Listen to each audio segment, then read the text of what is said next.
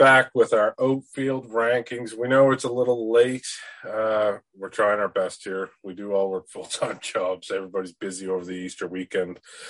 We're ranking outfielders today. To talk about, uh, well, the deepest position for sure. Uh, but it's only because most leagues play with at least three spots. Uh, that uh, everyone's favorite, Fernando Tatis. He is eligible we're probably not going to talk a big pile about him today just because after this year, he's probably not going to be outfield eligible. I can't imagine, like, broken wrist. They're not going to have him run around on a field. He'll play short, I assume. Do you guys agree? Yeah, I've got him. I've got him at number three if he was to play outfield behind Acuna and Soto, but I don't expect him to play one game in the outfield unless something serious happens out there. Yeah, well, they got CJ Abrams playing out there now too, so it's probably going to stop him from playing much. I mean, maybe he gets the twenty games to keep his uh, to keep his eligibility, but I doubt it. I doubt do, it. Do, do you think playing the outfield might be less taxing on his body, or more taxing? Mm, it could I mean, be. It could be, but in San Diego, like that's a big outfield. So it's like, do you let him play short where he doesn't have to run half a mile across the field to catch a ball, or you know, I don't know. I don't know. It's Bob Melvin. I mean, anything can happen. I, I think you'll play enough games to get outfield eligibility again. Whether or not I would call it his actual position, I don't know. Yeah. So who's everyone got? Ugh, who's everyone got at one? I have uh Juan Soto. I mean, I, I feel like he's the the consensus number one wherever you look. If Acuna wasn't injured, maybe you'd have a argument for him at number one, but I don't know. With the guy's average and his power, I don't think Acuna will get above him. Yeah, I I I got Soto one two. Acuna's close at two. Don't get me wrong; it's kind of a one A one B situation, I guess, for me. Um, you know, fantasy pros, they have them one, two. Where does Alex Murphy have them? Uh, I'm I'm in I'm with the consensus. I get Soto one, Acuna two. I mean, if you, I think Soto's the safer bet. I think he's got like, I, I think Acuna could potentially put up more points, but I think Soto's a you guaranteed put it in the bank. He's going to do what he does every year, and at, with a minimal risk of not getting that return, where Acuna has a slight risk. That, that's that's what gave me the, the or gave Soto the jump over, in my opinion. so is okay. Keep going, Scott. Yeah, I was just going to say the nice thing about Soto too was since he's got into the league like four or five years ago, his lowest average was 282. Last year he was 315. The half a season he was 351. But last year he had a 465 OBP. The guy walked 145 fucking times. Guy gets on base. Yeah, oh, hundred percent. Like I do think Soto, you know, barring barring the terrible fucking team that they have right now, like it, it, it, will get better. Washington will spend money. I mean, I can't see Soto them letting Soto just walk. Um, you know, he he just he does it all. He does it all. He hits he hits what he needs to hit. Yeah. I, I agree. Like let's just say, I think Soto is definitely the safer option, and he seems like he's getting better. I mean, like I say, the argument you could make for Ronald Acuna is his lowest points per game average in his entire career is four point two points per game, which was his rookie season. I mean, yeah.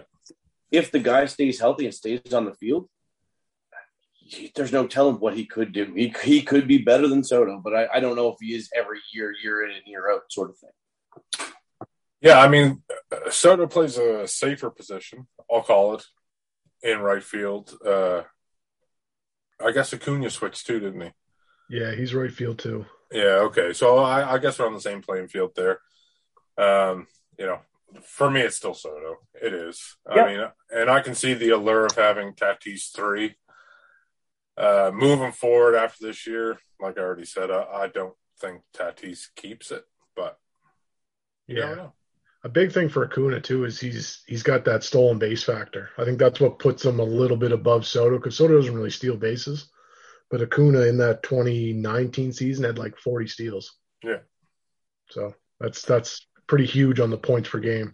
And he's batting leadoff in a really good lineup. Yeah. Really good lineup. Yeah, last year I think uh, Soto had nine stolen bases and Acuna had 17, but he only played 82 games. Yeah. So he definitely has that over Soto, but And Ronald Acuna starts his rehab is on tomorrow. I would expect he'd probably play a week of games, week and a half, and then he'll probably be in the lineup right away. Honestly. Yeah, I, I think definitely having nation pretty quick. Yeah, if he comes in and can and rakes in AAA or Double A, where wherever they have him going for uh, his rehab assignment, I, I if he's raking, I could see him up potentially as early as this weekend. I, I mean, would I do it? No, but I could see it if he's hitting the ball well. Yeah, I it, you probably have to look at the schedule because I assume, you know, he'll go play in AAA Gwinnett, and then he'll move. Uh, I believe the Gwinnett team is based in Georgia. You know, if if the Braves are on the road, they'll probably start him at home. But the great thing about the DH and in the NL now is they can leave him there for three weeks if they need to, just to you know get him up to speed and game game ready. Yeah. All right. So uh four and five, Scott. Uh, well, first at three, I have Mike Trout. Okay. Um, I don't really like putting him there, but when it comes down to it, he's still 30. He's still quite young considering how many years he's had and the production he's had. The injuries I fucking can't stand. Like I've had him in one league there for now, I think two or three years in a row, and it seems like he's definitely battled some injuries. Yeah. If he can figure out how to stay healthy, I think he's number three all day. But four, my four and five are uh, Kyle Tucker and Luis Robert. I I think they're both fucking studs. I personally don't like Bryce Harper whatsoever. That's just a personal thing. He probably doesn't deserve to be down at six, but I just I'm not drafting him any higher than six. Murph Murph's here shaking his head like, what the fuck? What are you doing? I mean, I was I was way down on Bryce Harper too, uh, but I still have him five. Like I got looking at his numbers, man, and how, how can he not be top five? He's coming off an MVP year. He's only 4.1, 4.2, 4.4. The guy's averaging 4.5 points per game this year. It's really hard not to have him top five. Yeah, I mean he's he's uh he's sitting number three for me. My one, two, three, same as Scott. Uh you know sorry, he's sitting four for me. I said three. Yeah, Trout, Um, right? Yeah, Trout, Trout, Trout's hitting three for me. Um, I, and I never draft Trout anywhere, so uh, it's just never an opportune time. I- I'm not a take take Mike Trout in the first round.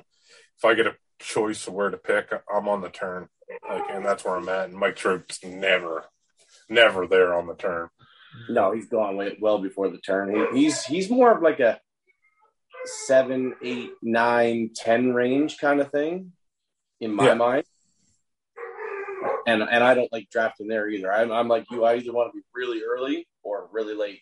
Well, lately, like before the Degrom injury, like I was ending up with like Degrom and Betts on the turn kind of thing, which I'm okay with. Uh, I'm not okay with it now, but I was okay with it at the time. Yeah. So where did you have? Where did you guys say you had Betts? Um, Betts is sitting eight for me. I've got him at I've got him at eight as well. You guys had him. So you have him behind Luis Robert and Kyle Tucker. I just, I sorry, I kind of stepped away there for a second. The dogs were kind of going Oh yeah, no, that's fine. a little nuts. So I Uh, missed. Yeah, uh, Luis, Robert scares me, and even Yordan Alvarez. Uh, Fantasy Pros has Alvarez at eight. Uh, there's something about that man. I don't own a share of him anywhere across ten leagues. Like, don't own him because the injury scare just keeps me away. I think. the thing about so I've got Alvarez ahead of Betts by one spot. I got him at seven. It might be because I'm an Astros uh, lover. Junkie. I seem to, yeah, I, I get them everywhere. But that 29 season or that 2019 season, his fucking pace was 46 doubles, 48 home runs, and 134 RBI. He was a goddamn fucking beast. Like if he can, if he can figure that out, holy sh! And not to mention, he's going to be mostly a DH probably for the majority of his career because he's a bit of a liability in in the field. He's uh, he, he's a big liability in the field. Yeah. Yeah, Quite- yeah. Oh, or- He's he's like the David Ortiz that tried to play center field, basically. Like the man just needs to stay and hit because anytime he hits the field, he ends up getting hurt. Yeah. Oh, out of curiosity, I, I know I'm not really sure why everybody's so down on Betts. Is it because of his bad year last year? Is it because he's not in Boston anymore? Like I I, I have him at four, and Yeah. There's I, I, like what?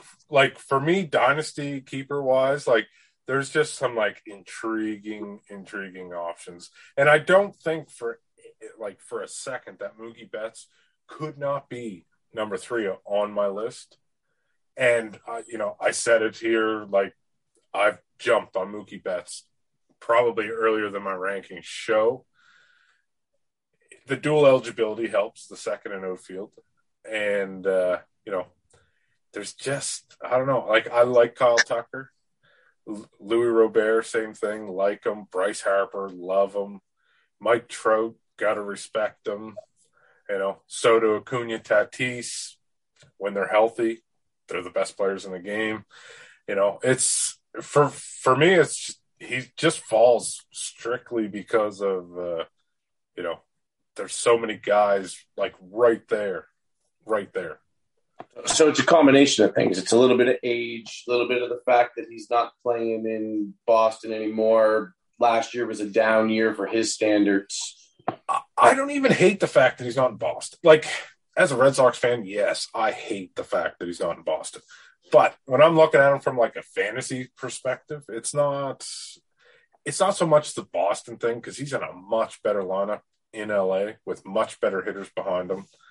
And, you know, pitching staff's better.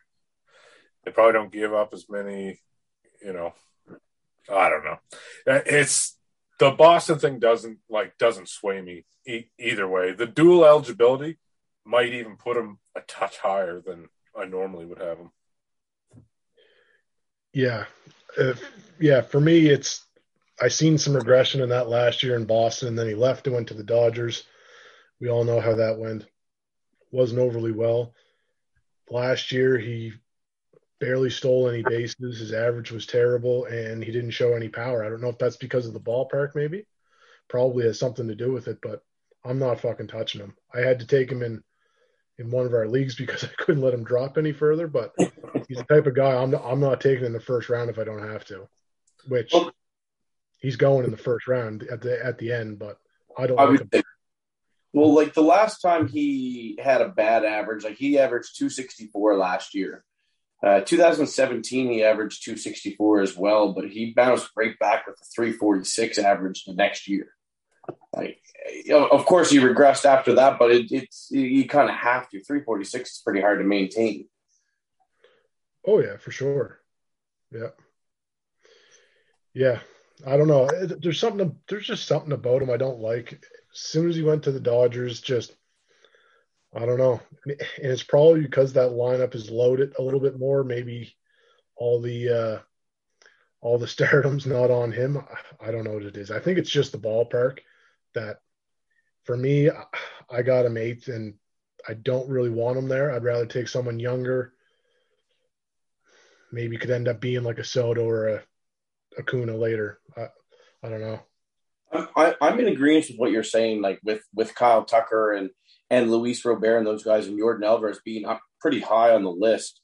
I'm just not prepared to take them ahead of uh, Mookie Betts. Like I'll take them ahead of a lot of the guys that we already have like an established name, but Yeah. Mookie Betts is just not one of those guys that I'm willing to take them ahead of. Yeah. Yeah. I- yeah. And I find he's right there on the cusp. He's on like the border, one spot past Betts And I have no problem taking some of these guys over like Aaron Judge, Teoscar Hernandez, Stanton, Springer, Yelich. I agree. I feel like that's just bordering right on that spot now. I don't know. For me, it's just not. It's not a guy that I love, but another guy that I'm not a huge fan of is fucking my number nine guy is Judge, and it's probably because I don't like Bryce Harper. I feel like him and Bryce Harper are the same fucking player. They got lots of power, but one year it's a fucking two twenty average, next year it's three hundred. Like, kind of all over the place, but also Judge can't stay fucking healthy either. Yeah, he's he's eight on my list. I'm really like I I don't think I, I don't think I own any shares of Judge. I don't think I will. I don't like the guy. Yeah. I do own one share of him, but a lot of guys, like a lot of the industry is putting Judge as like the next big thing, and I personally cannot do it. Like he's number thirteen for me. So I, I, so I match fantasy pros in this case. I, Yeah. I I have Judge in a grouping with uh, eight, nine, and ten. Him, George Springer, and Byron Buxton. Oh my fuck! You do not have Buxton that high. I do. Making I the face at Springer. I also have, I think the word is parent- parentheses around them. That I think that's the word I'm looking for. If those, that all three of them can't stay on the field, Byron Buxton, if he could put an entire season together with what he's shown in like the small sample sizes, he could potentially be the best hitter in fantasy baseball. Like he just, he's dynamite. He just doesn't stay on the field. Yeah, and he just got hurt the other night too, didn't He He did, yeah. He, he hurt his knee. Apparently, it's not serious, but uh. Yeah, out, out for a week or something, day to day, yeah, that kind of thing. like he- he's put up some really impressive numbers. It's just like I say, he just he can't stay on the field for any amount of time. What about Starling Marte? What's everybody think of Starling Marte? Well, he's he's very consistent, high average. Uh, he's a good twenty and twenty kind of guy. Twenty home runs, twenty steals. He's older, but he's one of the most serviceable guys you can probably pick up. And probably they're in New York, you know, where they're they're trying to build the super team that uh, doesn't seem to be working out super great, but you know, they can all get healthy. They'll be they'll they'll be worth it. They're seven Um, and two, aren't they? Yeah, I just mean in general, like they haven't really been able to. Uh, they haven't really been able to pull it together the last couple of years. You know, No. Cohen's the man in charge. He's trying to spend some money. You know, get them a team. Yeah, and not to mention, this is by far the best team he's ever played on, which is saying a lot because the best team he played on before this was the fucking Pirates. Yeah, he's he's uh I got him sixteen. He's looked pretty good in his small amount of time with the Mets so far. Yeah, yeah, he's looked good. Uh, I've got him at 13, and he's a guy that I own, and I got no problem owning him as long as he keeps stealing 20 bases a year. Yeah, I'd, I'd have him higher on my list if he was a little bit younger. I think he's 32, maybe 33 now. That's that's the only thing that pushed him down the list for me. He's not the big power bat, and the big power numbers usually equate to better points per game. Um, so that, that's kind of what pushed him down for me.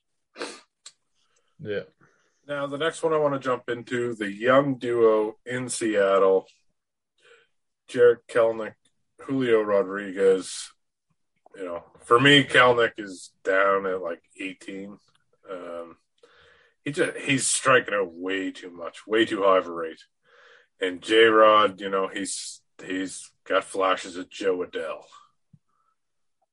So he strikes out a lot too. Then is what you're saying. he just doesn't Adell, I look good. think, I think Jo Adell got like a 45 or 44 percent strikeout rate so far this year. Yeah, J Rod's got a 50% strikeout rate right now. He's got 16 strikeouts and 32 at bats.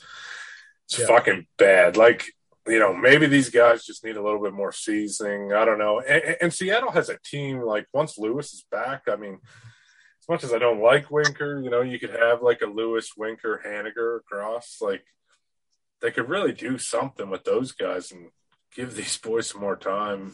Just like, Yeah. Yeah, a strikeout rate between 35 and 50% and a sub 200 average isn't even going to put them.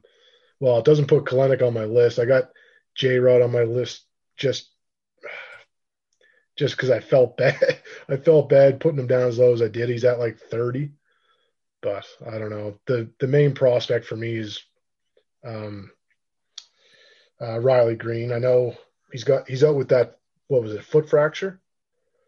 Yeah, yeah, yeah. Foot fracture. Yeah, yeah. I don't know what the uh, the timetable for him to return is, but I'll be excited to see him return. I think it was yeah. like six weeks, could be eight, kind of thing. I yeah. believe. So he was tearing up spring training. I got him at 25. I'm excited to see what he's going to do in Detroit. But yeah, the rest of them I find just garbage right now. Yeah, no, yeah, no, they have not been great at all. Uh, Torkelson did hit his first home run though. I know he's not no fielder, but I had to throw that out there. And they moved him up when he hit it, so it's even better. Fuck you, Nick. I, I, got uh, talking about the the young guys in Seattle. I have them twenty eight and twenty nine.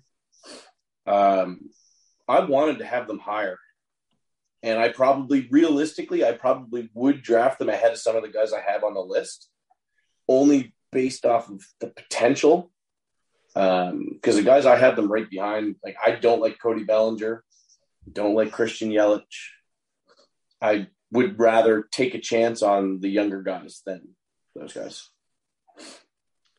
Yeah, I mean, I I can see your point for sure. Uh, for me, I'm not a huge prospect guy, so highly touted prospects that look like shit just I don't know, they scare me.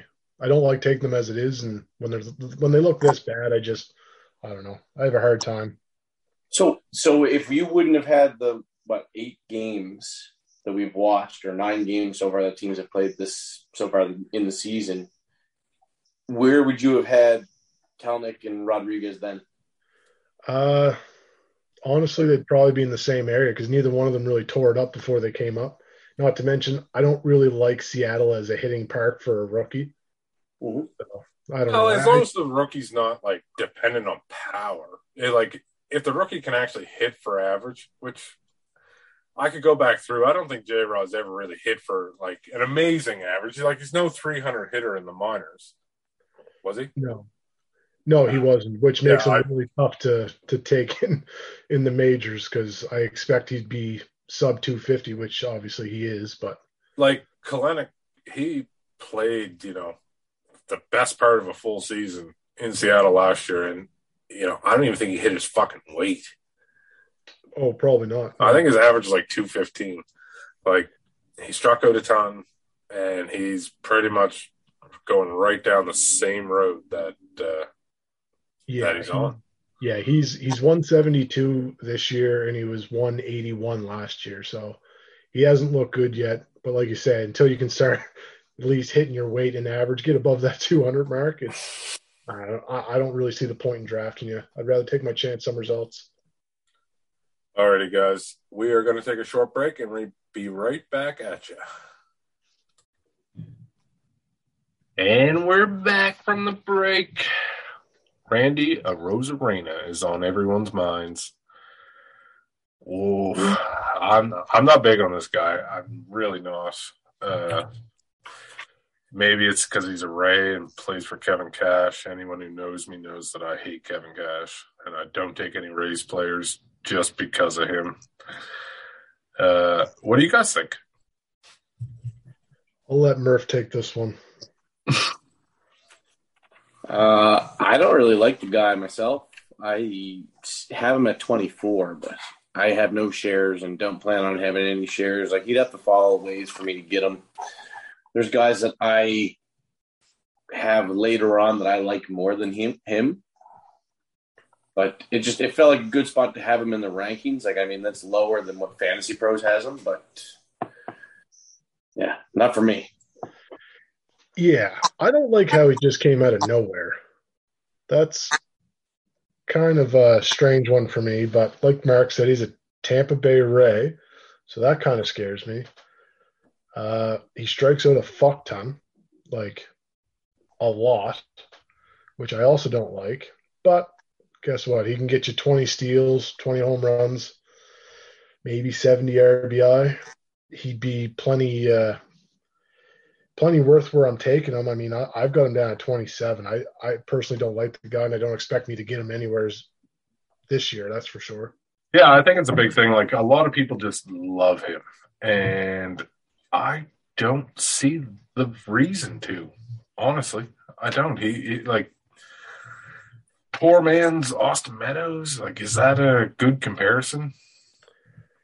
Yeah, yeah, it would be a good comparison. I think he thrived off of the little bit of a run they had last year. Maybe yeah. that was juicing up some of his stats. Like he was the hero in a couple of games, but I don't know. I won't own him anywhere. I can almost guarantee it. I like him a lot more than Austin Meadows. Oh God, here we go. Do you? I do. Explain I why. I don't like Austin Meadows at all. I think Austin Meadows swings a baseball bat like Nick does. I mean, he swings like he swings like a little girl. I don't know. I like we're. Oh fuck! I don't. I don't like to pick on Nick when he's not here to defend himself. But ah, even if he was there, what would he say? I only speak facts. yeah, yeah. I've got uh, I got Meadows twenty first. Uh, last year he had twenty seven home runs, one hundred and six RBIs. The average was quite low. It was two thirty two. He's off to kind of a tear this year, which is which is nice. But that guy gets his average up. He's going to be a stud, and he's going to be one of those few guys on that team that are the team's going to have to piggyback on top of. Like, I think him and Baez have a much better year this year than they had last year. See, I, I look at I look at Meadows, and he's a guy. I don't think he can get his average up because he sells out so much for power. He swings in a way to make up for the lack of power that he actually has, which creates a monster hole. And he's always going to be a low batting average guy. Do you think he's going to be like Chris Davis? Bad or? We talking Chris Davis with the C or Chris Davis with a K? Kind of both. They're really. both pretty fucking bad. no, well, well, Chris Davis with a K had a little bit more sustained success for a bit, but no, I don't think he's as bad as Crush Davis. But I don't think he's that bad. But I mean, for three million dollars, I think that the Tigers got a steal in that trade. Oh, yeah, for sure. I he's not a guy I would have on my fantasy roster unless I'm fielding five outfielders. Yeah, I mean he's not like an early pick in a in a categories draft, but I mean, you know, 27 homers, 106 RBIs really not bad. 122 Ks, almost played a full season. Like missed 20, but you know that's that's pretty minor when you're sitting down and talking about uh, uh, you know guys playing a full season just between rest and everything. And he was in the Kevin Cash system. Uh, you know, 30 doubles. I don't know. I I I really don't see what's not well, what's not to like about this guy in points league. Yeah, I, I like him. Like I say, I got him 21. I think Fantasy Pros has him like 33. I don't know. I'm I'm high on him. I think he's to thrive in Detroit. I I have him sitting just outside my top 40. He's 41st on my list. Hmm. Okay. So have to I, add that to the Giolito and who's the other guy that was way out of there? Robbie Ray. Oh, I yeah, Robbie Ray wasn't top 50. Kevin oh. Gausman was low on my list of pitchers. I got a few guys. Mondesi. Who's that? Mondesi. Yeah, he's not on my top third baseman or shortstops. We're gonna stick in the AL East uh, in Alex Murphy's favorite ballpark, Camden Yards. Loves to talk about it. Loves to talk about it around the water cooler at work. Uh, Cedric Mullins. I had him 34. 34. 34. Fantasy Pros got him at 16, just so everyone knows. I might be the low guy him, but I mean, outside of last year, what has the guy really done? He was his coming out party. Maybe, maybe it was, but ha- the guy's late 20s. I'm just I'm trying to find him here on Fantrax now. 27. 27 was never. I don't. I don't think he was ever really a highly touted prospect didn't show us a whole lot until last year. I, you know, I don't have a whole lot of faith in him as like a late career breakout player. Yeah. So my thing with him is the guy showed a lot of power last year. He hit 30 home runs, but guess what? 30 home runs playing for the Orioles, and he still only had 59 RBI.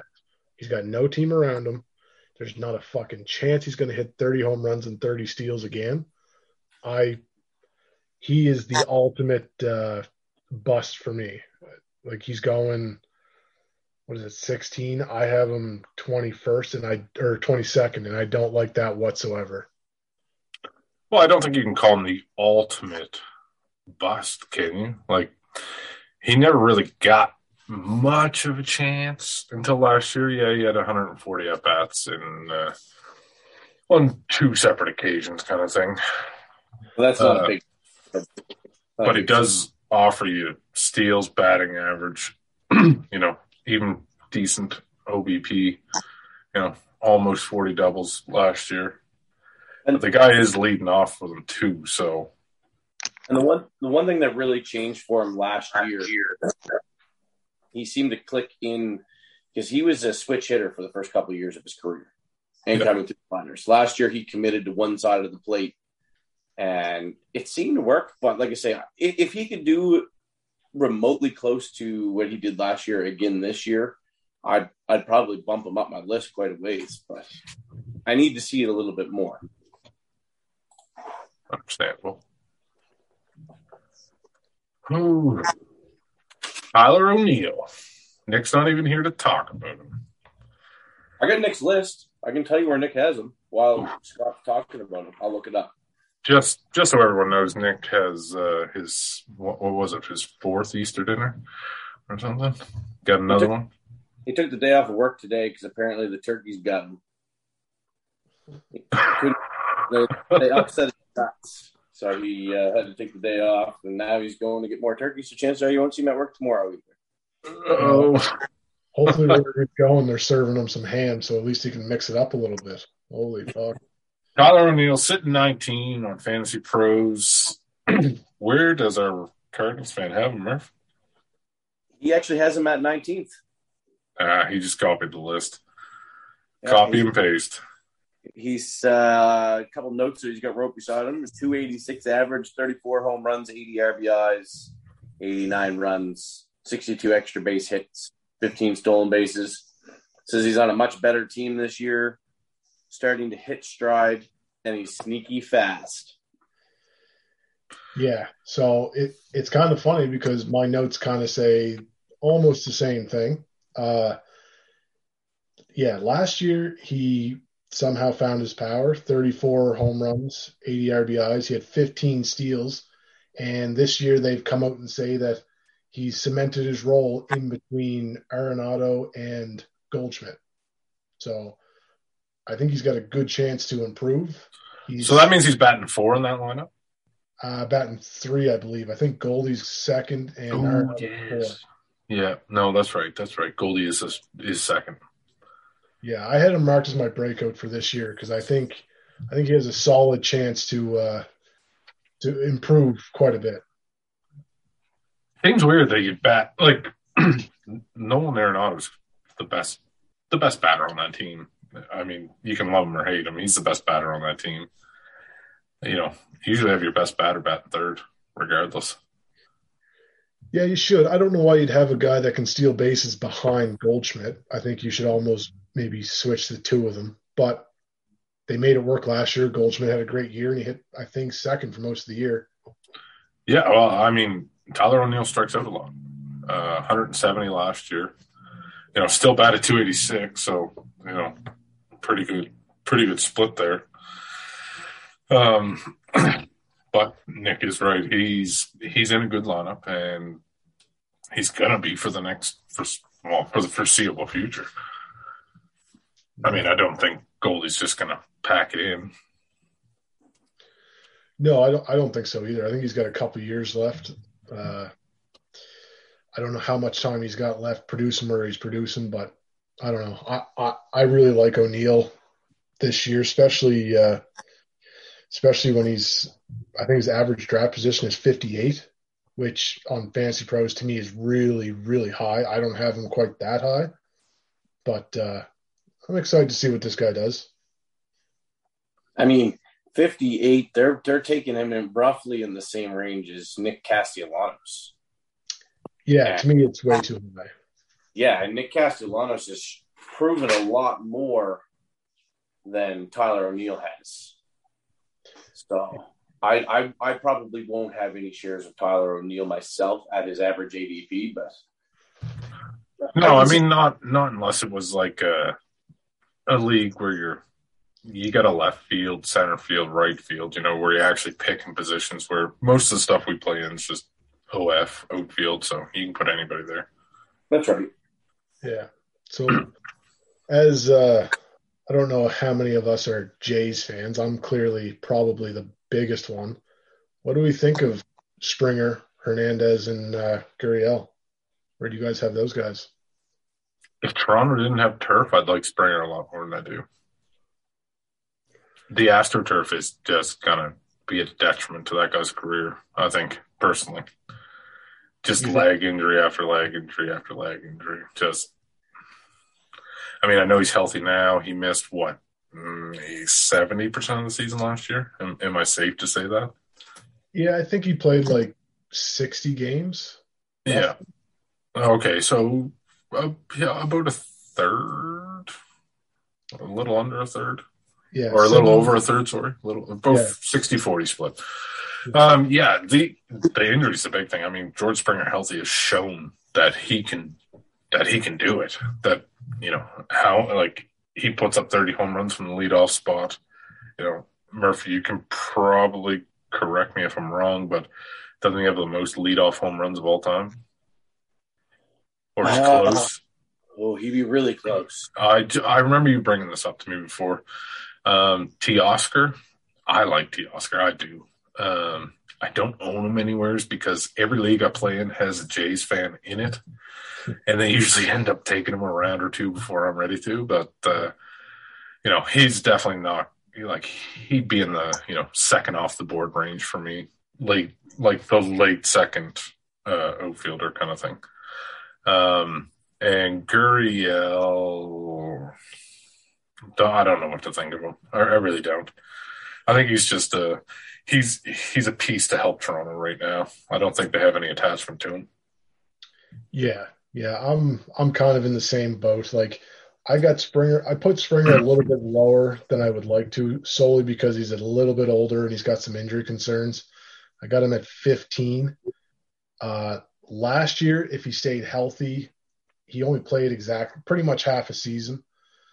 He was on track for like 44 home runs and I don't know 100 RBIs, batting in a lineup with Vladdy and Bo and all these fucking massive hitters. Teoscar last year, he was 32 home runs, 116 RBIs with a almost 300 average. He stays healthy for the most part. I think he, I, I really like him. He's the top outfielder for me in on the Jays. I got him at 11. And Gurriel, outside of the last year and a half, was kind of not relevant, but he's been amazing with these guys. So I've got him 30th, but I feel like he could be definitely higher. He just needs to prove it a little bit more. I don't. I don't think I can put Gurriel in the top 30. I I don't. Teoscar, you know, he's going to benefit from that lineup more than more than Gurriel, and probably even more than Springer. He's got big bats ahead of him. What is he batting five behind Bo and uh, Vlad? Yeah, yeah. Like the RBI opportunity there for that man is huge, huge. They, they had him six the other day, batting behind Chapman. Actually, they, waste slowly... of fucking space. That was actually not having a terrible start to the year. How many times did he strike out? Seven, six, seven in the first two games. I thought he was way higher than that. So, so did I. I actually I looked at the other day. It wasn't as bad. Uh, Nick had Springer at ten. Um, he has Teoscar Hernandez at thirteen, and I don't think he had Lourdes Gurriel on his list. Okay, so for me, Springer at ten is way too fucking. That like that's Mookie range for me, and not a chance. I I'm the high guy on Springer. I actually have him at nine, and again, I have marks around him that it's he's that high based off of what he's shown that he can do. I'm just I wouldn't take him that high because his injury concerns really make me nervous, and he's proven year after year that he can't stay in there for a full year. Uh, but when healthy, like he has potential to be a top five open. If if he could put a whole season together. Yeah, I, I kind of had Springer in the same boat as Stanton. Until they can stay healthy and stay on the field, I, I, I don't really know how how high up I can take them. But I really like Hernandez. I've got him eleven, like right behind Judge and right behind Eloy. But I have him 20. Yeah, I can't have Springer at nine. Oh, that yeah, just like there are a good bunch of guys. Like one guy we never talked about yet is Eloy. You're putting Springer ahead of Eloy? 100%. 100%. Wouldn't even hesitate. Even with the injury concerns and the age, wouldn't hesitate. Here at Degenerate Sports, where we're homers. Nope, not homers. I'll tell you, I, I I could potentially slide Springer down and put Nick Castellanos at nine, or put him at ten and put Byron Buxton at nine. Who's at six, seven, eight for you? Six is Kyle Tucker. Uh, seven is Fernando Tatis. I'd have him higher if he was going to be an outfielder. Uh, and Aaron Judge is at eight. Okay. I'm just so everyone knows, I got a dumbfounded look on my fucking face right now because I just, uh, uh, I don't know. I feel like Murph went on MLB the show and just boosted boosted up some stats to make certain guys better or something. I mean, I last year, based off points, Springer, I believe his point totals weren't high because he missed some time, but his points per game were quite high. Um, while I'm looking that up, I'm going to actually talk about Teoscar Hernandez for a second. I actually have him down as one of my two outfielder busts for the year. Uh, I have him 20th, but I, based off of his ADP, I think he's going to be a bust. His on Fantasy Pros, his ADP is uh, 31, which is middle of the third round. I don't think he's worth that. I mean, he's had a pretty good start to the season. Uh, he's batting 316. Yeah. He is hurt. He is hurt right now. Uh, yeah, I don't know. Like, so Springer was seventh last year in points per game. Uh, yeah, which is fine. But if you're only going to play 60 games, you 100 percent. You got to know that full well. Where you're you're probably not going to get a full season out of George Springer when you're drafting. Yeah, and for me, like the the AstroTurf has caused a lot of outfielders to miss time in Toronto. And George Springer already had like a little bit of an injury history coming to Toronto. 100%. You know, do I have Springer ahead of Teoscar? Yes. Is it close? Yes, it is. Like I, I, I really think a healthy Teoscar. I mean, I say healthy. He's never really you know, shown any signs of being hurt before, but uh, he is down for a couple weeks right now. But I I could really see him being the best outfielder on that team. Fantasy yeah, I, yeah, I, I agree. I, I like Hernandez the best. I really like Springer too. But when it comes down to it, he's played three full seasons in his nine years. And two of those full seasons, he was injured in both years and missed like 20 games or 15 games. So for me, it's like the Carlos Correa effect you can take him there. He's probably worth it there, but I, I don't want to take the chance on him. I, I like I say, I, I wouldn't draft him that high. I, I like him. I think he's got the skill set to be that high. It's yeah. he, he's got to stay on the field. It's the same thing with Byron Buxton. Like I had Byron Buxton right behind him. If the guy can stay on the field, he's fucking phenomenal. The the crazy thing is, I have Buxton way higher than I like to have him, and I have him at 31. I don't I don't I don't see the the appeal with him. He's super injury prone, even worse than Springer. Hits for a horrible average. He's got no power. I, I don't know. I I don't like the guy at all. Fantasy Pros having Buxton at 17. You are right on the injury. He has a hard time staying healthy. um, last year, he was solid until he got hurt. He played about the same amount as Springer, you know, flash little power. Um, you know, nine stolen bases. He did bat for a decent average, 306. Uh, healthy, this guy, he'd make Minnesota a dangerous fucking lineup. That's what I mean. Yeah. He, he had 19 home runs last year in uh, 61 games. Yep. And stole nine bases. And the year before, he had 13 home runs in 39 games. Like he's got power and he's got speed. He just he can't stay on the field. That that's that's his biggest thing. If, if he could stay on the field, he would be a fucking nightmare for teams, and could probably single. I I I, I don't even want to talk him up too much because I might try and land him in one of our leagues, and I know that one of the guys that has him listens to the podcast, so it's going to make Good luck hard. making a deal with Brian. No, no, not Brian. Brian does like Buxton too. Brian likes everyone. I asked him about Kent Johnson today, and I know I shouldn't get into this, but I did. I asked him about Kent Johnson. It's the same thing as Max Meyer.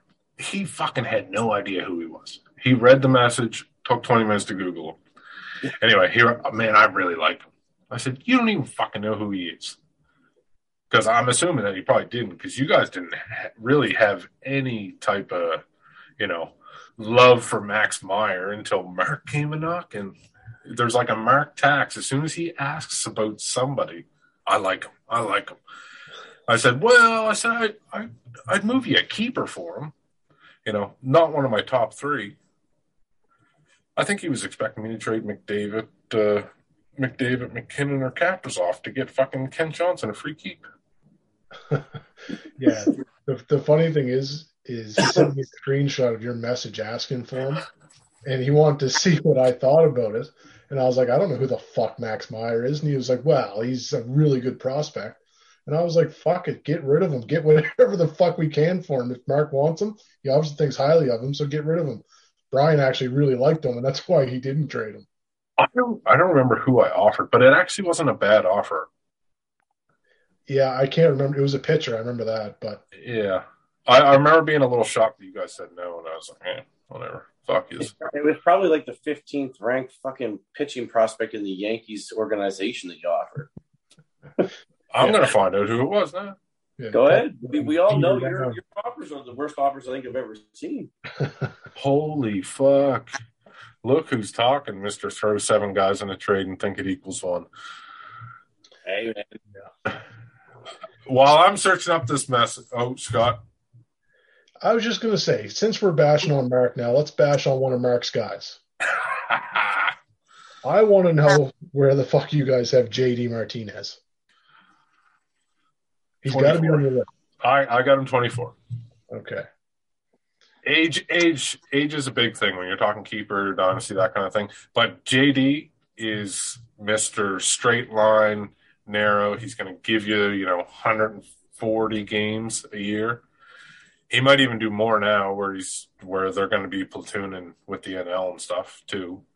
Um, yeah, I mean, J, JD a little younger would be like fucking number 10. He'd he, he'd be in that top conversation, honestly. Yeah, I completely agree. I just see him as the next Big Papi slash Nelson Cruz. He's going to play for another five years, and he's probably going to put up the same kind of numbers. Which, at I got him twentieth. Which at twentieth, I'm happy to fucking take him. Murph Yes. goes. I guess I'm the high. Oh, you're the high guy on him. I guess so. Where where do you got him? I got him 14. That is high. I got him 14, man. Like his numbers have taken a slight dip, but I expect him. He he's going to be a solid, probably second round return value, and you're not drafting anywhere near the second round. Yeah, Like you're drafting him. I'm trying to look it up here on Fantasy Pros right now. He's the Jesus. He's the 29th outfielder off the board with an ADP of 79. So he's going sixth, seventh round, seventh round. But he, yeah. but he's Mr. Reliable, and he's going to help you almost everywhere except for stolen bases. Yeah, he ain't to give you nothing for there. No, not unless it's a pass ball and it goes into the fucking grandstand. That's the only way he's getting you help. I actually made I made I, a bet.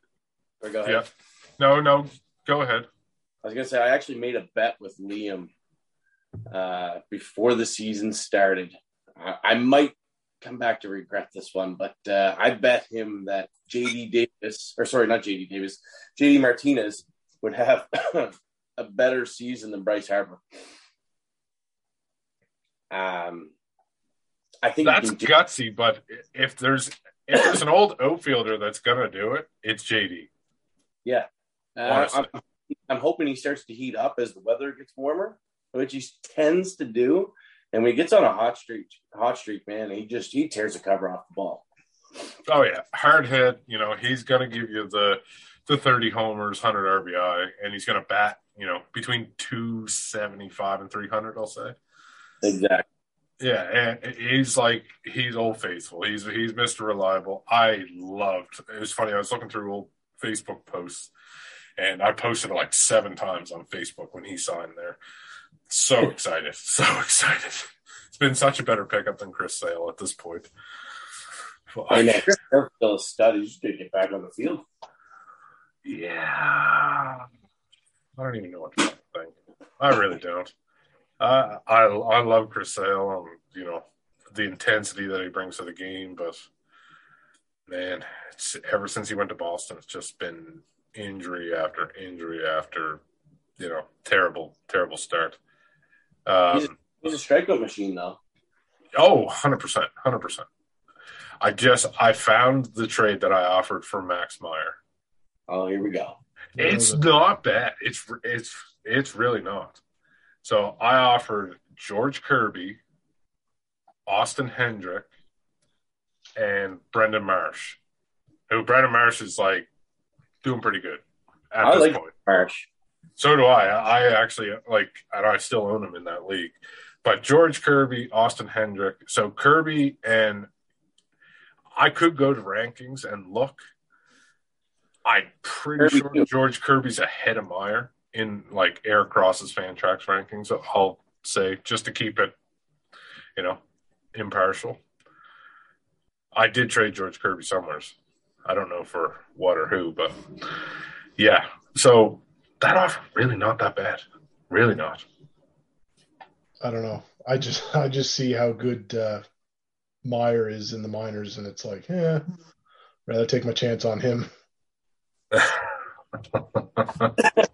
Should have offered them an old guy. Scott would have jumped all over that. Oh, they would have been fucking drooling. Wayne, uh, Wayne, Wayne and Brandon Marsh, bud, you'd have had a deal. Yeah.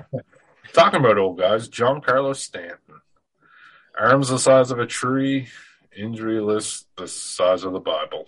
Um, you know, healthy. This man is a masher. I got him in. I got him in one dynasty league. Uh, I'm hoping he just stays healthy. I'm glad he's not DH only anymore gives me a little bit of flexibility. Uh, yeah, Carlos Stanton. What do you guys think? So I like Stanton. Uh, yes, he's injury prone, but two of his major injuries weren't like because he pulled a hamstring or a calf strain or something like that. Like two of them were like freak accidents. So I still have him 14. I got him right around the Starling Marte, George Springer range. The guy can hit 50 home runs in a season. If he can get back to that, I think it's going to be a joke that I have him at 14. I don't see him getting hurt, but then again, I have no fucking clue. So I don't. I'll take a chance at him at 14. I like him at 14. I could definitely see him being higher than that. I mean, you have to imagine Aaron Boone's going to have him DH, and then that's it. Like, what's the point of playing him in the outfield? because they have 14 different DH guys on that fucking team. Aaron Hicks, Joey Gallo, fucking the team is full of them. Joey Gallo shouldn't even be in the major leagues right now. That guy is an absolute plug. Well, once they ban that shift, he'll be amazing. Let me tell you. I I got Stanton at twenty three, and I didn't even feel good putting him that high. I think I think he has all the potential in the world. He can ha- he can hit fifty home runs. He can hit sixty home runs. I think he's done it, but he's also going to strike out close to two hundred times, if not two hundred times. He makes some strikeouts look good though. No, oh, yeah, yeah, yeah. I mean, I don't know. I, I just I'm not big on.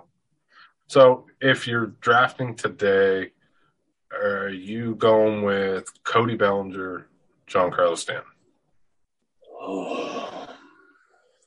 You better stay sane. I don't like either of them, man. Is it gun to my head? I have to take one. Gun to your head, I shoot you, and that's it. Um, fuck. I'm I'm gonna go with Stanton. I have him higher in my rankings. I gotta go with. Stanton. Okay, Scott, gun to your head. I mean, I have Stanton at uh, 13, 14 range, and I have Bellinger at 32. So I'll take Stanton all day. Fuck. Cody All right, Bellinger so- has looked absolutely fucking horrible since that one year. No, he yeah, he definitely has. I agree. I like I find myself drafting him a lot because are you gonna get that Cody Bellinger that's you know a top five player again? I mean, I know it's wishful thinking, but when you're sitting there eight round eight, nine and Cody Bellinger, you know, Christian Yelich, you know, they're still sitting there. I, I did draft them both in one league and they're both there. I think I, I was on the turn, I ended up drafting them I think uh, eighth into ninth or ninth into tenth, ninth into tenth. Yelich and then Belly. I mean, it's just the hope that they come back and do what they were doing to make us actually talk about them. If if they hit what they used to do, like if they if they can go back to where they were, that team will be pretty damn good. If, if those are the guys you took in like the eighth, ninth, tenth round range, Yeah, they yeah they were 9-10, 9-10. I ha- I have more faith in those guys continuing to shit the bed than I do them returning for 'em. Scott, I know you're a Yelich guy. Yeah, I well, uh, probably one of the worst trades of my entire fantasy career involved Yelich. I don't even know if I remember what I gave up for him. Or sorry, I traded Yelich and Bregman for fuck, I don't remember who it was, but it was to Nick. You traded Yelich and Bregman. That is not a good Yeah. start. Not You traded Yelich and Bregman for Jose Altuve. I want to say I don't know if it was Altuve, but it whoever was it was Nick that ripped you off. Oh yeah, yeah. Nick Nick took advantage of me big time. I believe I won the year, so it didn't matter. And I was like, okay, I can live with it. But actually, I think you're right. It was Altuve because I had no second baseman, and I that one bit me in the ass big time. And ever since Yelich hasn't been the same guy. I keep drafting him, but I keep drafting him because in those two big years he had, he averaged fucking 40 home runs and 104 RBI with a 328 average. Like the Brewers team seems to be getting better every year he's there, but he doesn't seem to be able to figure it out. I've got him 16 right after Springer, but like, fuck, I don't know how much longer I can hold out on him. Yeah, I give find myself drafting them everywhere. So I drafted him Outlaws this year. Uh, the Yahoo one that I jumped into, I got him. Uh, I wanted to get him in that best ball, but just didn't work out for me on the turn. I'm, I'm actually scrolling through our old leagues right now while you guys are talking. I'm going to try and find that trade. Yeah, it was it was bad because they they both like, the next year had an uh, career years. Like it was couldn't have worked out worse for me. But what do you guys think of uh, Mitch Haniger? I got him 15. I like Love him. him. I don't know. I have him at 17. 17. But yeah, I love Mitch Haniger. Yeah, I'm I'm the same. I got him at 17. Got a ton of power, and I think he's just gonna he's gonna be one of the few guys in that lineup that just he's gonna eat. Oh, yeah. I mean, he, he did last year, and he was semi confident the two years before that. You know, he battled. the, I believe he ripped his ball sack. I believe that's what happened. He ruptured. He ruptured a testicle. Ruptured a testicle. That just sounds fucking painful. And he fought back through it. I mean, yeah, he's just he's just the one guy in the lineup that he's chewing. And he's looked good so far this year. Hundred percent. So I, I just found that trade. It was Bregman and Yelich for Jose Altuve. You fucking love Altuve way too much. I I definitely like him. He's uh I don't know how much I like that trade right now, but guess what? I won that league three times. I can take a, a hit once in a while. Yeah, you did win that year. You did win it that year. Yeah. So Alrighty, guys, we're just going to take a short break and we'll get right back at it. And welcome back from our short break. We're talking about Kris Bryant. It, it got a little heated off the air. The boys were yelling at each other. You know, it almost felt like Nick was here again, but he's not. He's still eating turkey, calling in sick tomorrow. He already texted me that. guaranteed you know, we we talked about Kris Bryant on the uh, third base rankings. Uh, I think he needs some love in the outfield spot because he can play there, and you can put him there. Uh, Coors effect, anyone?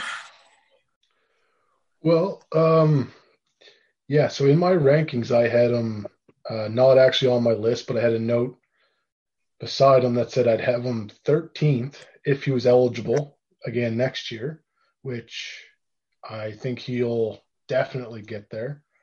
Uh, that sort of puts him in the same range as uh, Castellanos, Marte, Stanton for me. I, I mean, I really like the fact he's going to Colorado. I think he's got his best chance to get back to where he was in those earlier days with Chicago.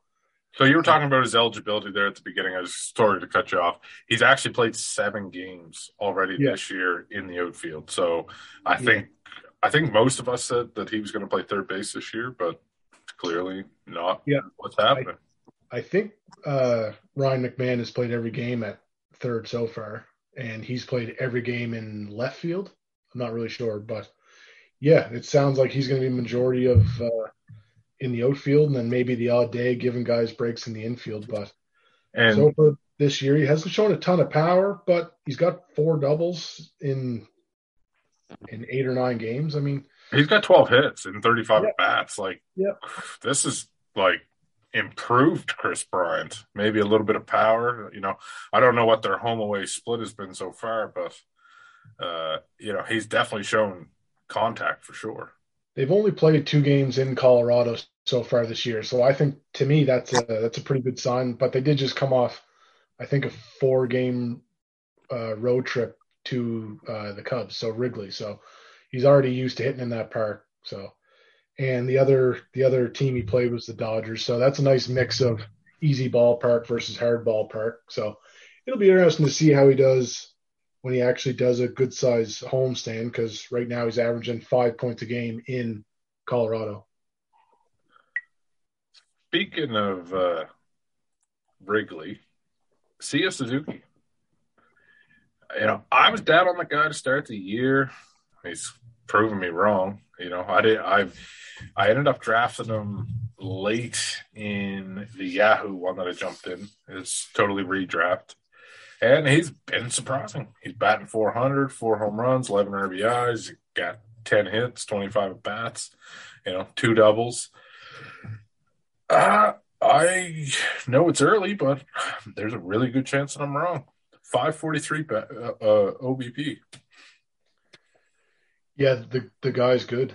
Um, I didn't have a whole lot of faith in him at the start of the year. Then I started doing a little bit more research on the guy and I have him in a group of four guys that I just don't know where to put each one. And that's Suzuki, Reynolds, Meadows, and O'Neill. All four of them are very interchangeable to me. Doesn't matter which one I put where, but with the way Suzuki started the season, he's at the he's at the top of that right now. Who, who did you say? Suzuki and who? Suzuki, Meadows, uh, Reynolds, and Tyler O'Neill. Well, Tyler O'Neill I think. Uh, oh, for Meadows wouldn't be on my list. He's not on my list. Bryan Reynolds is 22, and Seiya Suzuki. I kind of cheated. I put him. He was originally 35th on my list. I moved him up to 19th since the season started. Which, which I think everyone has to move him up at this point. Yeah. I mean, he's he's starting hot for sure. You know, only nine games, but you know, nothing but good things so far. Four home runs in yeah nine games. I, I don't don't don't get me wrong. He's not going to continue that pace, but I mean, A stat that a lot of people probably aren't looking at is he's got nine walks Yeah. already. Yeah. He's got nine strikeouts too, but nine walks, like his, uh, like that boosts his OBP huge, huge. Oh, his yeah. OPS is 1503. So, Yeah, nobody's going to care if he strikes out 150 times if he's walking over 100. So, yeah, like, I mean, if he keeps up this kind of pace, I, I think we're looking at a bona fide second round pick next year. yeah, I, I I think that's a bit of a stretch, but I yeah, I the ceiling is unknown right now, but yeah, I, I'll be interested to see how this guy actually does halfway through the season. I'd like to see him keep going. It'll be interesting. I mean, the Cubs, uh, you know, they're in a little bit of a rebuild. I mean, it'll be it, it'll be interesting to say the least. I will openly say that I was wrong. Uh, one guy that I don't think I'm going to be wrong about is uh, Jesse Winker the first. Uh, I fucking hate this guy. I don't even know why. And that trade in Outlaws the other day that uh, they were shown from last year, Bobby Witt straight for Jesse Winker. I don't even know how to respond. Have a have a response to that one. It doesn't Yeah. look good. Yeah, It it's doesn't, like- but Bobby Witt's been fucking terrible. Yeah, Bobby Witt hasn't looked all that great, but I don't know. I'd probably, God, I, I don't even know. I got Jesse Winker 26. I like him. He had a career year last year 24 home runs, 71 RBIs, 305 average, only in 110 games. I mean, if he played a full season, that could have been a pretty unreal year for him. Unreal bad. Unreal bad. Yeah, he could have kept shit in the bed. He was fucking terrible in the second half of the season. I wouldn't say he was terrible. I, I, he wasn't as good as in the first half, that's for sure. But I don't know. 26 round, I would take a chance on him the same as I'd take a chance on a guy like a Arozarena or maybe like a Guriel. I see them all as kind of the same kind of risk. To put the start into perspective so far for Winker, his OPS is a thousand points lower than Suzuki's. So he's a A hot thousand. His batting average is 152. It's probably one of the best in that Seattle outfield so far, with Haniger hitting the uh, IL the other day. Man, they do not know how to breed outfielders in Seattle. Jerry Dipoto just likes to trade, I think. I think that's his thing. I mean, Geno Suarez, don't get me wrong, like he's a coin flip. He provides you some power that that lineup lacks, but you know, I don't, I don't know what to think of Jesse Winker. He just is not good. It's just not good. Yeah, I don't have much good to say about anybody in that Seattle team. To me, it's just a bunch of unknowns, and I don't really want to own any of them, to be perfectly honest. I would own a lot of that pitching staff, prospects and current pitchers. I took Suarez as a backup third baseman in our uh, podcast battle league. Yeah, He he was my backup third baseman. Yeah, that's not a bad. Uh, it's not a bad spot. What What about a guy like? Uh, this is a guy that I can't fucking stand, but I'm sure you guys are high on him. What about Ketel Marte? I know Brian loves him. no comment. I know I bashed Ketel Marte. Uh, Murph used to be in love with him, and I know that I was in a heated text exchange with him and Nick, and they were telling me all these advanced stats on how he's going to be like the star. Hasn't happened yet, but I haven't brought it up to rub it in anybody's face. I have him 17. He's he's me and fantasy pros are pretty much dead on. Where At they have, 26. 26. I have him 17. Yeah, I'm, I'm in the same boat as Mark. I got him right around 25, 26. Outside of that uh, 2019 season, if you can show me one thing that was good, I'll maybe move him a spot higher, but he, he was fucking horrible. Well, He he lost his been able power in 2021. Like it just Yeah. went away. He's had he's had good months, but he hasn't put seasons together other than that one year. Yeah. Like, la- last year wasn't terrible. He averaged 3.6 points a game. It's not great, don't get me wrong, by any means. But like I said, he's had decent months, and he, he's also another player that's had a hard time staying on the field, staying healthy. Yeah. got bad hamstrings, and, and it's one of the, it, okay, you end up on the IL for, say, two weeks, but those types of injuries hang around longer than two weeks. You you might get back, but you might not have your full power. You might not be able to get into step into your swing the way you would usually step into it. Uh, I, I think he's got all the potential, but I don't know if he puts it all together again. Yeah, my my big thing with him is he couldn't do anything with guys like Goldie, uh, Pollock, uh, Escobar. He couldn't do anything with those guys in the lineup. As soon as they leave, he had a little bit of a bright spot. Then that humidor came in. He's not been able to even come remotely close to what he was. I have zero faith in him. I've got him 25, and I wanted to put him 10 spots lower. I I just don't see I don't see him being able to produce again. I mean, the thing with Ketel Marte, though, and I, you know, I don't like him, but I'll back him up a bit here. Is uh, is the second base like, you know, second base is a weak spot, and if I'm drafting Ketel Marte, which I'm probably not, because he's probably going sooner than than I'm willing to pay for him. Um, you know, I'm I'm putting him at second. I'm not drafting him in my O field because normally in a three man or four man O field, I'll end up with like two pretty good ones, and then the last guy is just like a shot in the dark that I'm hoping is going to do something, right? And that's that's kind of the way I I I look at the O field. Don't get me wrong, in a lot of my leagues, my O like keeper dynasty, like my O field is fucking stacked. I'll say it. It's stacked. Uh, I could probably use some pitching in some of those leagues though too. So So I got a question for Murph. If you were if you were looking for a second baseman, would you take Ketel Marte over a guy like Polanco? Yes. I think uh, I think you get the same production five rounds later. I think Ketel Marte has the ability to give you more production. Whether or not he actually does, I don't know. Like I don't, I don't know what their ADP. to be honest with you, between the two of them. Uh, 79 and 77, and I had them back to back in second base. But I had Polanco one ahead of Marte. You think you get Ketel Marte and Polanco that close though?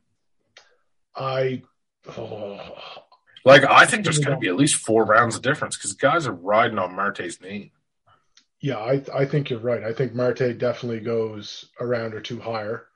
I think ooh, I think Polanco's is starting to rise though in the in the rankings, but like I say, I'd take Polanco any day over Marte. Definitely would wait. Trying to find Polanco here on uh, on Fantasy Pros right now. You said he goes win. What's his ADP? They're like 77 and 79. Well, Ketel Marte is 74 according to the list I'm looking at, but I can't even. Oh, yeah, Polanco's 78. Now, if they're going in that same area, I'm taking Ketel Marte every time. If if it's like say 50 versus 70 something, I'd probably wait on Polanco. Um, and that's just kind of how I look at it. I, I don't know. Like you say, I, I think you're getting relatively similar uh, production but I think Ketel Marte has potential to put up more. But I think he also he's more volatile and has has potential to be worse. So it's kind of a gamble. Yeah, I see them as a very similar player. I just see Polanco having the power. That's about that's about it. They're going to steal the same sort of bases. They still play pretty good dual positions, other than second. I think Polanco's shortstop and outfield for Marte, but yeah, yeah, no, just a just a question.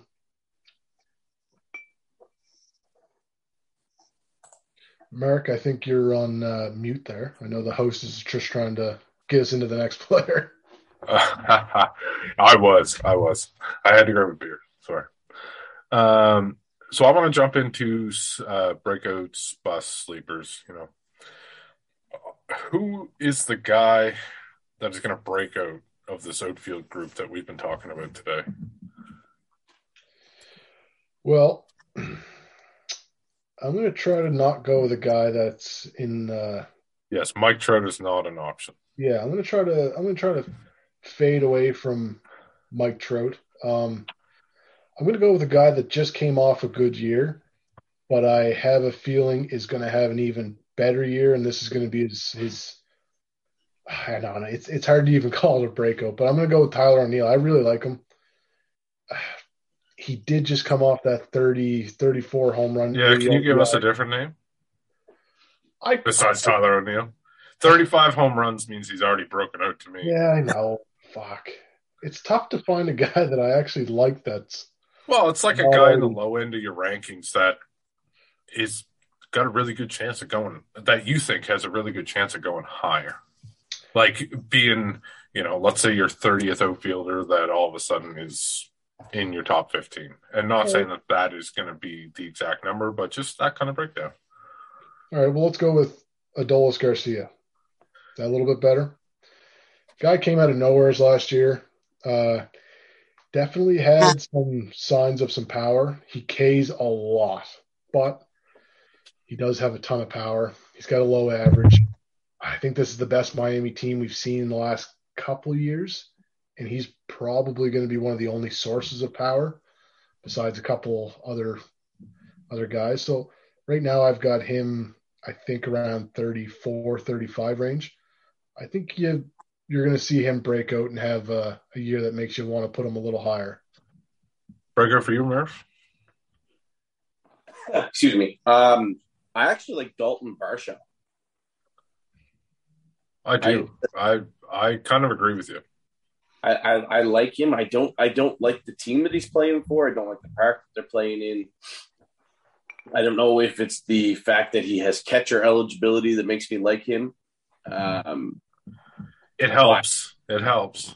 Yeah, I think I think it does. Like, there's not a whole lot of catchers that are worth having in your lineup. So, if you can get an extra outfielder that slots in at your catcher position, I mean, he hasn't done a whole lot in his small stints in the major so far, but I I, I feel like he's going to come through.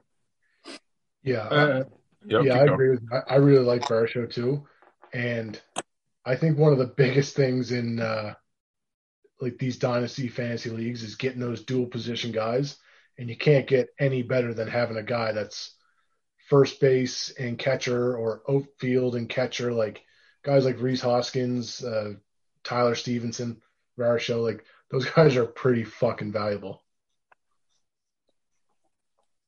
So you just outlined your breakouts. Now, Scott, if you're going to pick a guy to bust, who are you picking to bust? Oh, fuck. I got like three of them here circled. Name them all. Well, I think uh, the first one I'll probably say is Cedric Mullins. I have no faith in him doing 30 home runs and 30 uh, uh, 30 steals again. I certainly don't see the steals, and with the uh, with the way Camden Yards has fucked with their outfield, I don't know if he'll he'll get the home runs. He's got no support in the lineup. He's getting drafted at 16. I have fucking no faith that he is going to be able to repeat. And I would say the other guy that I oh, that I can't stand and I think is going to regress big time is Ketel Marte. Actually, I don't even think he's going to regress. He's just a bust. He's not worth where you're drafting him. His average draft position 74 overall. He ain't worth it. He's just not fucking worth it. Murph, what about your bust? You probably got a good one for us. Well, Scott uh, took one of mine, Cedric Mullins, at the average draft position of 33. So a late second round or late third round pick. I don't think he's going to return that value. You can get some solid pitching like late third. Yeah, like I, I mean, it, I I tend I, I just don't think he can do it. And when you can get a guy like we haven't we didn't really touch on him a whole big problem. We didn't get Nick Castellanos. Um, trying to find his ADP here. Team DH. What is it? Sorry, Philly Team DH. He's uh, his average draft position is 47. Yeah, if I could get him at 47, so the pretty much the end of the fourth round, I'd take that over Cedric Mullins. I'd take it over Teoscar Hernandez, who's going pretty much the exact same time as Cedric Mullins. Um, another guy that I really I'm, I'm, I'm leaning away from, like I said earlier, was Jesse Winker. Not a big fan. I don't think. I think last year was kind of uh, like a. I, I I think that's what you see. That's that's a ceiling. I don't think he ever gets there again. He started to show signs of fading off towards the end of the season, and um, going and regressing back to where he usually was. So, I tend to I tend to lean there. Another guy, I don't know if you can really call him a bust because he's never really done anything to bust, but Jo Adell. I mean, he's striking out, like we were talking about earlier, at like what, a 46, 47% K rate right now? Yeah. yeah. Pretty bad. Pretty bad. So now, another... Who are your guys' like steady Eddie picks? This is a guy that you're looking at at the end of the draft. You know, this isn't an early pick. This is this is you know somebody that's either going to fill your last outfield spot or you know one of your bench spots. Well, I'm going to go with the two guys that I have in probably every league that I've ever been in, and it's Michael Brantley and Charlie Blackmon. Nobody fucking gives them any respect. Their fantasy pros certainly doesn't. I think Brantley's uh, 216 and Blackmon's 217. So I, those guys have shown uh, that they can hit for a ton of power and a great average, and that's what I want if I'm drafting an outfielder to to be maybe my first bench guy outside of my starting positions. I get them in almost every league. Mer? Um, I don't actually have this guy in any league anymore, but Marcell Ozuna. I like him for his ADP. He's going in like the 200s range, I think. I, wow. His return at that ADP is just phenomenal. Well, it's yeah, and especially when we're talking about points. I mean, the guy provides a lot of power. Who cares what he fucking hits? I mean, he's. Uh, I'd love to call him a poor man's Soler, but it's more like Soler's a poor man's Ozuna. Yeah, exactly. Yeah. One guy that you guys didn't bring up is Kike Hernandez. Homer alert. I was waiting for one of you guys to say like Bradley Zimmer because I was going to chew you. Nobody said it. Kike no. Hernandez, I mean, the guy can play all over the field. Uh, you know, he'll he'll only ever get you eligibility between second and the outfield, but he plays everywhere. Doesn't matter. Cora tells him go play here tonight. He goes plays. He could pitch. Yeah. Mm, I'd like to see it. Maybe he'll pitch against the Jays this week. He'll take uh, Tanner Houck's place in the lineup there. yeah, the I, I did see that. And then, like, could you imagine it's September, Boston's, you know, fighting for a playoff spot, but Houck can't go to Toronto because he's not vaccinated and he comes out and says, well, I think it's a personal choice for everyone. You're trying yeah. to win a fucking World Series, man. Like, you can't be holding the back like this. Like, and I'm not trying to force anybody and tell them that they have to get vaccinated, but like, for me personally, like I am vaccinated, but for me personally, I would, I kind of feel like a douchebag. Like you're letting your team down. Yeah, I agree. yeah, for sure. I mean, he's not making the kind of money that judges, so I don't know. I can see him actually having a choice. I think he's making like what seven or eight hundred thousand bucks. Yeah, whatever the min is. Yeah, 20, 30 million. Like, yeah, guy that's making seven or eight hundred thousand. Yeah, let him not get vaccinated. But guy like Judge, I think he's uh, someone should smack him inside the head. He's going to get three hundred million dollars, and there's nothing you can do about it. Hey, Kyrie Irving made what sixty million this year and only played half the games because he wasn't allowed to play in Brooklyn. Yeah, I, I but I'm pretty sure that changed now, didn't it? It, it has changed now. Yes, New York Yeah. changed the rules when baseball was starting. I, I'm thinking the that uh, was it St- Stein Steinbrenner with the Yan- is he the owner of the Yankees? Yeah. I'm Yeah. thinking he uh, made a couple phone calls. Yeah, I, I seen a thing the other day. They bought the Yankees for like seven point eight million in the seventies, and now the Yankees are worth like six billion. Like what an what a return on investment that is. Yeah. You're right. There's there's somebody I wanted to mention there too. Another guy that I that I'm kind of looking at late in drafts, and this is only in the deep league. Is Mark Canha. If he gets if he gets the playing time in New York at like an average draft position of 254, like that that, that he's going to give you that return back. You're going to get that back on him, no problem. What's the average draft position on him? 254. Wow, you're way down the list. Yeah, no, I'm pretty sure Canha's uh, starting center fielder. I believe I think I think so. And I got a really hot, I got a hot take. a hot take. I love hot takes. I got a hot take. If he gets the playing time, I think Andrew Vaughn is going to outplay Eloy Jimenez. I don't think that's that hot. I think that is. Will Tony La Russa let it happen? I, I Honestly, I don't know if he will, but if Andrew Vaughn gets the playing time, he's going to have a better season than Eloy Jimenez does. I could Yeah. definitely get on board with that. I could see it. I wanted to go really hot and say he's going to have a better season than Luis Robert, but I I can't even get behind that one. I don't do that one. That is a tough one. Right now, Elo is one of those guys where uh, I still have the hype, so I have him up pretty high. But he's a guy that after this year could easily drop ten or fifteen spots because if he can't get back to where he was that first year, he's not going to be worth where he's getting drafted. No, Eloy's not a guy that I own a share of, honestly. Yeah, me I either. think scares me. There's just something about him. If I have like his name and I don't and like hi I put him and Jordan like in the same conversation. Like I could draft you and you could be really beneficial for my team, but I Yeah. could also draft you and be looking at a lottery pick. you could destroy my team. Like Yeah. Eloy is going at 57 is his ADP. And Yeah. Eloy's going. I mean, everywhere's where I've drafted this year. Like Eloy's going before that. Oh yeah, yeah, Oh, And- 100%. yeah. And he missed, uh, he missed what was it, like a half a season there in 2021, was it? Yeah, He something like that. time there one year, Yeah. yes. And I mean, the injury wasn't really something he can control. It was a pretty nasty. Uh, oh, fuck, what was it? Was it a back or pec injury? I think it was a pec. He tore his pec like jumping over the wall to save a home run in spring training or something. Missed That was half- Labrum, wasn't it? Labrum.